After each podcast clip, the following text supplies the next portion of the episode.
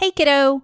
Welcome to the Inspire to Engage podcast, where we talk marketing for small business owners and ways for us to engage more with potential clients.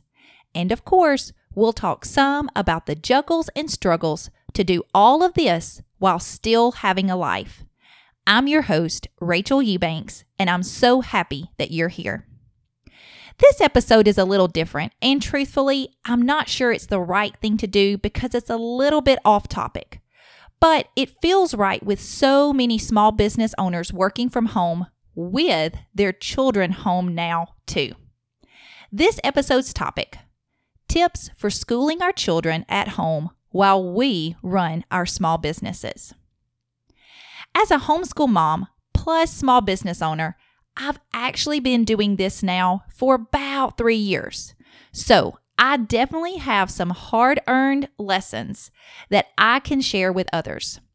I would love to save you from some of the heartaches and frustrations that I've experienced. Now, you may be hard headed and have to learn these lessons on your own, but at least I can say that I tried to share some advice during this really weird time period. I'm jumping right into the tips now. Tip one, and this is the biggest one that changes our day completely at my house do school as early as you possibly can. Let me tell you what I did for about two years, and it was a nightmare. We would eat breakfast, and the boys would play or do crafts or fight with each other while I worked on my business. I would tackle big projects with the mindset that as soon as I finish, we'll start school. It was a horrible approach at my house.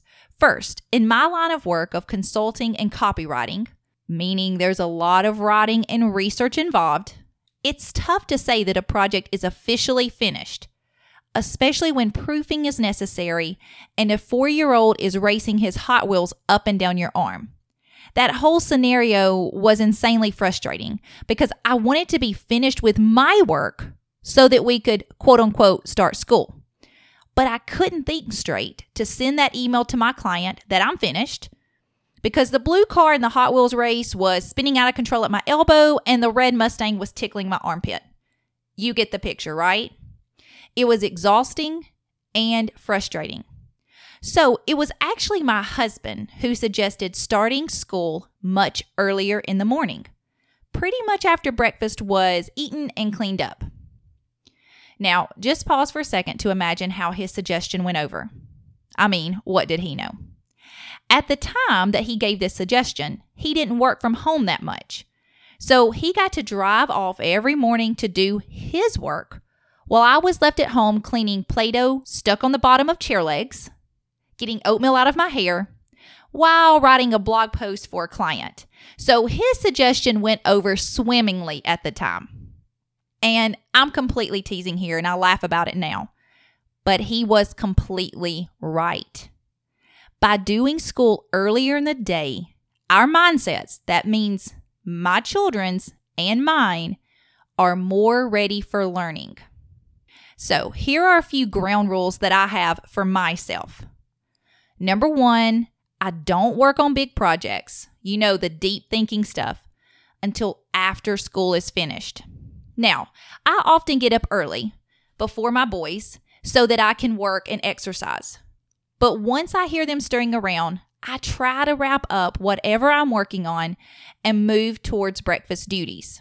Then we eat, clean up, and head into school pretty soon after that. Now, Ground rule number two there are just certain obligations that all business owners will have that must be handled in the AM. I get it. So do those first. For example, I have a client that we purposely put lots of media out there in the mornings. We do post, we make sure that we're active in stories.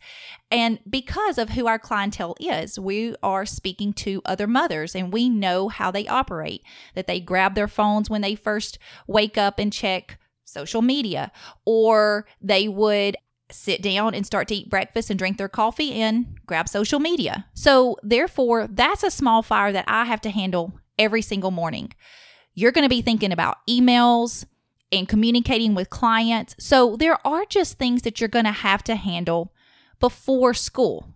Put those fires out. Do that because it, they're time sensitive. Ground rule number three rules are meant to be broken.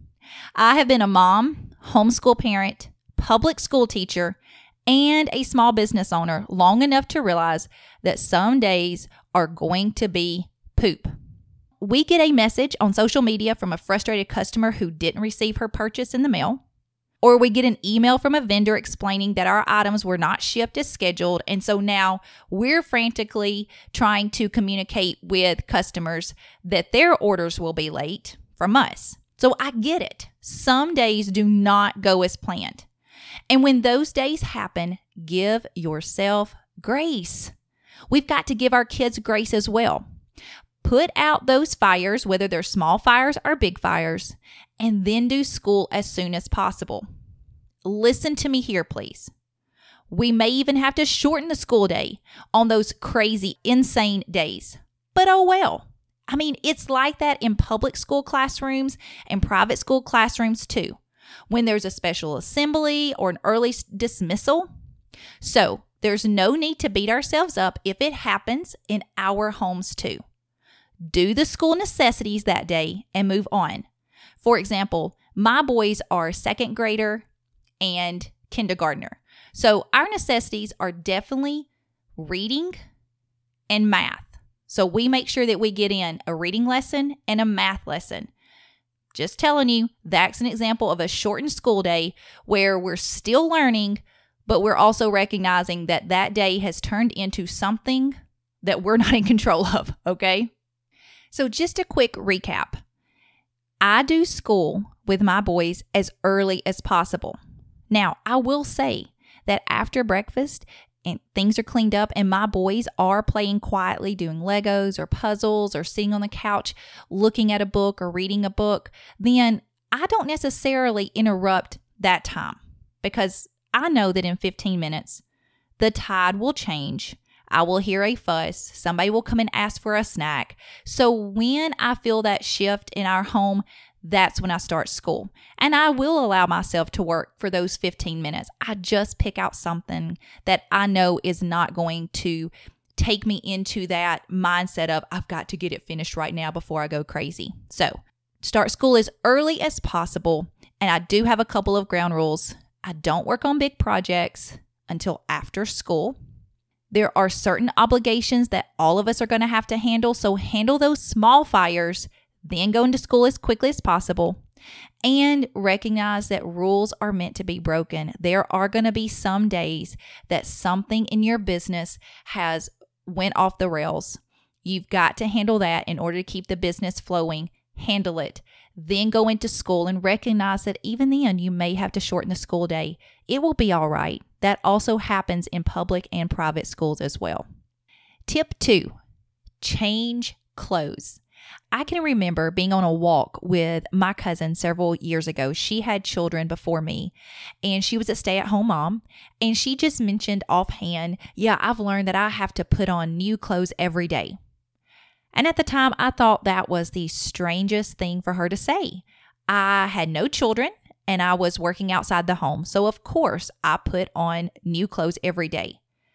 But when I came home to be a stay at home mom with my boys, and then I also run my small business from my home. I knew exactly what my precious cousin meant.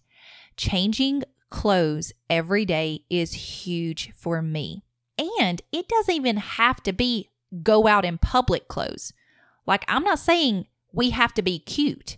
I just mean changing from what you slept in or worked out in that morning into something that's clean and fresh completely changes your mindset, or at least my mindset. And I will add that taking a shower each morning often helps me too, but even then, changing into clean clothes is a bigger factor to my mindset for that day. Now, as for kids, we do it both ways at my home. My boys right now really enjoy staying in their pajamas for as long as they can every day. And I'm fine with that. But truthfully, there was a time period not long ago where my husband and I felt that my oldest was just being very sloppy in his schoolwork and any other chores that we asked him to do. So, for a time period, we required both boys to change from their pajamas to real clothes after breakfast. We came home from a vacation and just didn't go back to that part of our routine, and things have been fine. But I knew that you might be wondering what our policy is for changing from pajamas to real clothes for our children. This podcast episode is really more about we, the adults and the small business owners, how we approach our day of working from home and teaching. So I will focus more on us adults, but I knew that you may have the question about the kids in the pajamas. Now, one thing I stumbled on while prepping for this podcast that the colors we wear may affect our moods. So, if we're really feeling particularly low one day, grabbing our brightly colored tee or a sweatshirt is probably a better option over our gray hoodie. I'm preaching to myself right there. I just wanted to share that tip. Tip three have a designated school table or room when we're working from home and trying to school our children too. This is another suggestion that helps with our mindset and organization. For us as the teachers, going to that designated place helps us to focus with the task at hand, which happens to be school. So when I call my boys to the school table and I start dragging out everything that we need, my mind shifts towards school and I'm better able to leave business things behind for that time period. And just a side note, our school day lasts anywhere from 45 minutes to 2 hours and 45 minutes. Because we're working in such a small group of kiddos, uh, like for me, I have two sons, we can accomplish a lot in just an hour. If you think back about those crazy days I was talking about earlier, where even with the best intentions and the best laid plans, we still have big fires that pop up. There you go. We can still accomplish a lot sitting at the table with our kiddos in just 45 minutes or an hour. One other thing about having a designated area for school that I wanted to mention is that it does save time and fussing in the long run. Like, who's going to get the scissors? Guess what? It's not an argument anymore because it's right here in our school basket. Because remember, we want to make this easy for ourselves and our kiddos. The harder that we have to work to make school happen each day, the more we dread it, or worse, we don't do it at all. It's the exact same concept of why many of us lay our workout clothes out the night before. That way, in the morning, we don't have to gather them. We don't even have to consider what it is that we're going to wear to work out that day. We get to completely skip that step, that thinking, that brain power. All we have to do is to put the clothes on. And that puts us one more step towards working out. That's the same principle for why you want a designated spot for schoolwork and for your school supplies. It takes away some of the thinking, which then makes us so much more likely to actually gather there and do the work. Okay, tip four, and this is a biggie. It may be the most important of the tips that I've shared so far. Give ourselves grace and our kiddos too. Listen up. Professional teachers will tell you that some days are truly amazing magical in the classroom. And well, other days are absolutely poop. There were many days I pulled out of my school's parking lot on cloud nine. Dang, my students were lucky to have me. I had taught them so much that day and loved them well. Friend, those were the magical days. And then, I'm not kidding, just 24 hours later, I would drag my almost lifeless body to the car and cry myself all the way home, wondering why in the world did I ever think that I should be a teacher? Those were the poop days. The same will happen to you. You already know this though, because these feelings happen to us as parents and business owners all the time. There will be days that you leave the school table with your kiddos and you'll think to yourself, I could do this for an entire year if I had to. And then there'll be days when your seven year old, and I, when I mean your seven year old, I'm talking about mine, won't stop complaining. And when Your five year old, once again, mine, won't stop crying. I mean, like blubbering, a million tears, because his brother stole his motorcycle. Now, wait for it. It was his imaginary motorcycle, not even a real toy. I kid you not. I didn't even know what to say to my little guy. I was completely confused. All I could mumble out, just imagine a new one? No one can take the things that you dreamed up in your head? I mean, seriously, this happened at our house. So, days like those, you're going to want to stop before you ever started. I get it. So, we give ourselves lots of grace. Understand that good days and bad days will happen, just as we know this to be true in our businesses and with parenting in general. I will say though, the good days are really good. Some of my best times over the last two years have happened at the school table. When I've done all the things in this podcast, like started school as early as possible, changed clothes so that I changed my mindset, and I left my phone on the counter so that social media, text, emails weren't a distraction. Those days have had some of the sweetest conversations and the most belly jiggling laughs ever. So, the really good days are really good. Okay, so we've talked tips for affecting our mindsets going into school time. We're going to move our chat into maybe more technical tips, ideas that are going to affect the lessons themselves. Tip five use timers. When I was teaching public school, I had at least three timers in my classroom at all times. And that was when I was running low. Emergency status right there. There's just something about giving children and adults a set time that gives us energy to work. We think to ourselves, I only have to work hard for 10 minutes, or I can move on to something else here in 12 minutes. When working with children, and that's toddlers up to 89 years old, think short time frames. 20 minutes is plenty long for most school activities. And I mean the ones that are using lots of brain power or causing stress. However, if our toddler is enjoying the cooking station and 20 minutes has come and gone, let her play. You get my drift?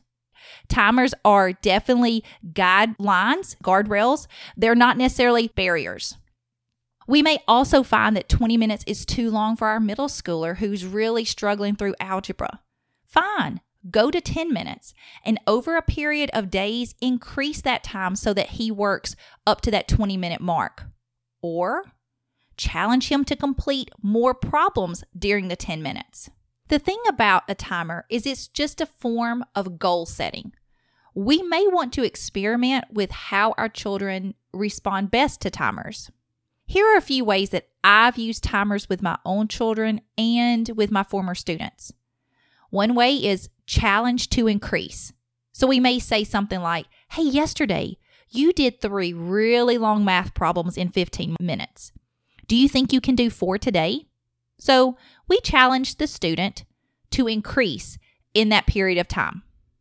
Or we could challenge them to maintain.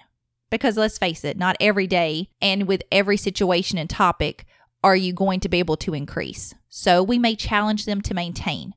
We could say something like, Yesterday we read this passage and answered five questions. Do you think you can repeat that again today? And a final way that I've used timers. We can simply use them as a guardrail for how long we'll work on a specific topic or lesson. We may say, I'm setting the timer for 20 minutes. Now let's get to work. Okay, on to tip six.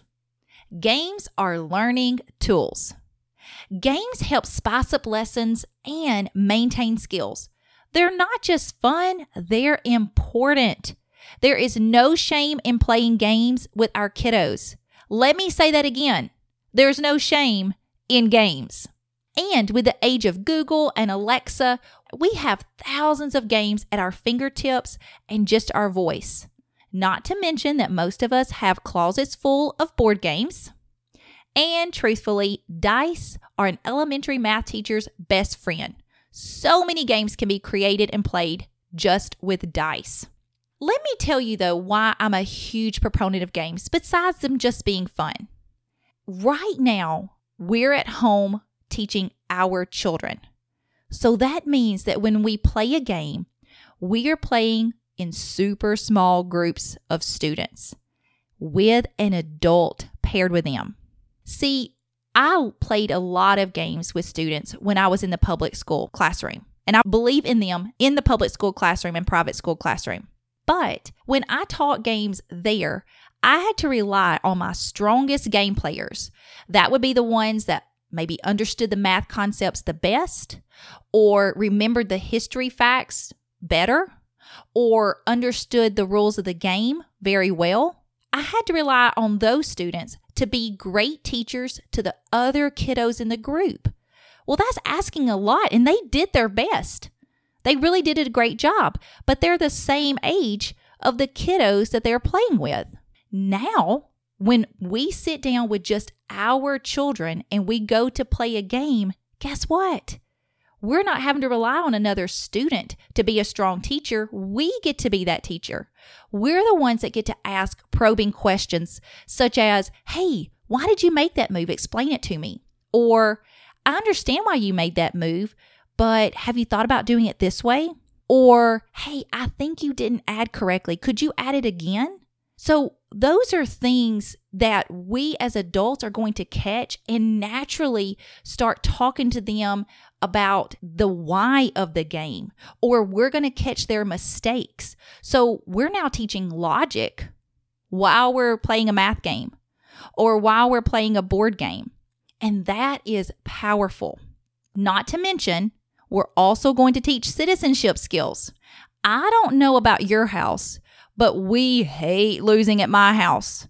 I mean, all of us, but at least the two adults in the house, we do manage to keep it together most of the time. Our two small ones manage to waller all over the floor after most games that they lose. And so, therefore, we have prime opportunity to have some citizen citizenship lessons and uh, Bible verses, prayers, all kinds of ways that we, as the adults in the situation, get to teach to the two kiddos that are wallowing on the ground. So I am kidding here, but game, I'm not kidding about the losing. We really do take it very seriously around here. And that's a great characteristic to have.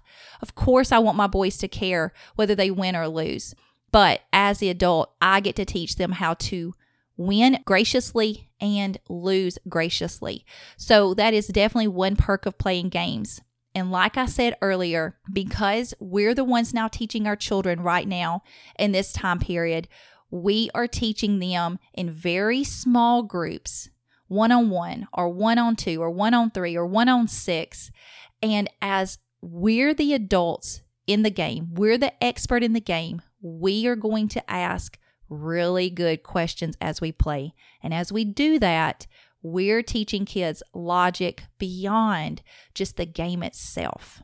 My final tip for this episode is tip seven build in independent work times.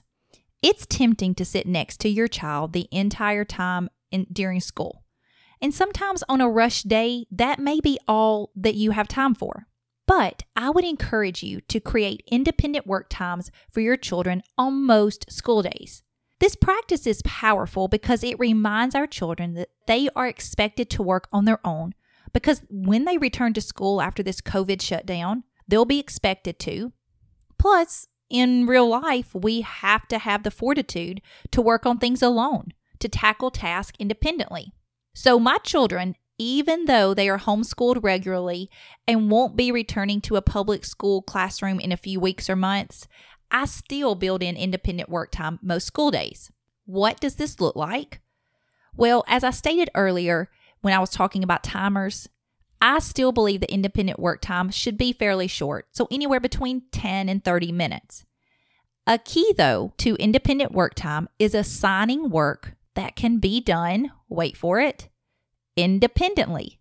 We want children to be maintaining skills during this time, not learning new skills. Think about it. If they have to constantly run back and forth to you asking questions about it, then they're not working independently. They're still getting a lot of help from you. So, to learn new skills, they probably need to be sitting next to you during an individual lesson. Which brings me to another point. Independent work time is crucial because it does allow for individual lessons with our other children. So, here's an example, and don't laugh. We really do have to have a tally chart at my house for who I worked with first. So, let's say on Monday, I worked with JR first, meaning I sat and taught him reading and math lessons first. Then I would put a tally by his name. And Colt would go and do independent work while I'm working with JR. And then they would switch. I would give JR an assignment to go work independently, and Colt would sit with me and have individual lessons with me. And then guess what? Do the tally chart. We would see that on Tuesday, Colt would start with me for individual lessons, and JR would start with independent work. Now, once again, I try to be very cognizant of what I assign to them during that independent work time. I want it to be something or several things that they can do without asking my help because my attention is on the lessons I'm teaching the son that is sitting next to me. Just in case you're wondering, for my boys, second grader and a kindergartner, our school day looks something like this. We start at the table all together and then we start with calendar work because, once again, second grader and kindergartner, we're still working a lot on days of the week, months of the year, numeration, writing what it's we've been doing the past couple of days or what we're going to be doing in the future. We'll also have read alouds. We'll do some Bible verse work, songs. So we start together for the first 30 minutes to 45 minutes, and then we move into individual lessons and independent work time. So there's a heads up. That's at least how it works at our house. I do believe that independent work time is very important for your child who is working independently and for the children who need individual lessons from you as well. Okay, as I conclude this episode, I want to share just a few reminders. The first one, and it's the biggest one, I've talked about it a lot give ourselves grace. And I'm not saying this and taking it lightly, I mean it. We're all schooling our children now, whether you're doing traditional homeschool or choosing to unschool during this time, or whether you've been homeschooling regularly for a long time, or this is your first time. We're all doing it in uncharted territories. Think about it. No museums are open, no libraries, no water parks. It's not like it is in the summer. So we're all in a new territory. We have to give ourselves and our children grace. We have to be forgiving of one another, knowing that we're all learning along the way. Let me quickly recap the tips that I have learned from my own stubbornness and stupidity. Tip number one start school as early in the day as possible hold off your bigger business projects, if at all possible, until after we've taught school. Therefore, we're just able to focus more on school, and then our mind can go to those deeper, longer projects that we need to do for our business. Tip two change clothes each morning. It is tempting, I'll admit, to stay in our sleeping clothes all day. But I have found for myself changing clothes often changes my mindset. So perhaps yours as well. Tip three designate a place in our homes for school and for school related items. It saves time hunting supplies. And when we get to that designated place, our brains are ready to focus. We have trained ourselves to think about school when we get to that place. So it saves us time in the long run and trains us to think school. Tip four I've already said it a hundred times, but once more won't hurt. Give ourselves and our sweet children grace.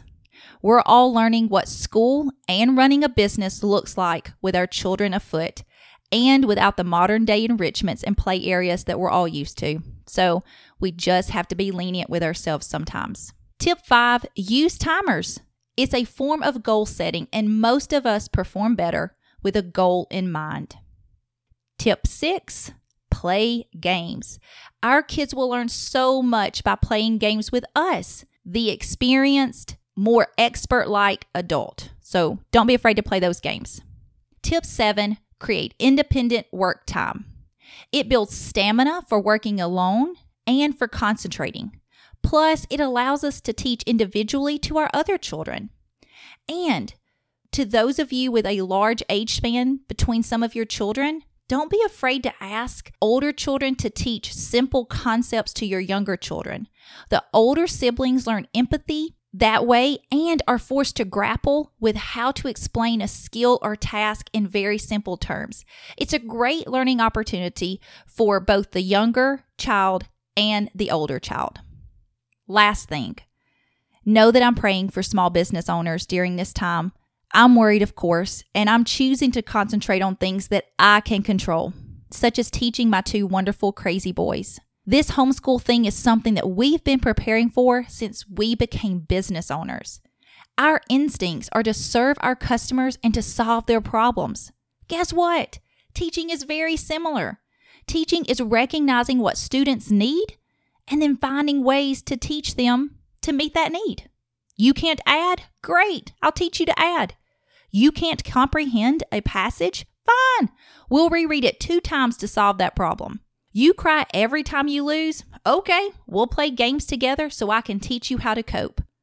We business owners have been in tune to our customers since the beginning of business. Now we get to take that same skill and apply it to our children in an education setting. We can do this. We've been doing it since we became parents, since we became a business owner, and now since we became our child's teacher. I hope you found value in this episode. I enjoyed recording it. If you did find some value, please don't forget to rate or review. You know, as a business owner, the magic of those reviews. And don't forget to follow along with me on Instagram at Inspire to Engage or on Facebook. Same thing, Inspire to Engage, all lowercase. Until next episode, kiddo, have a great week and hang in there.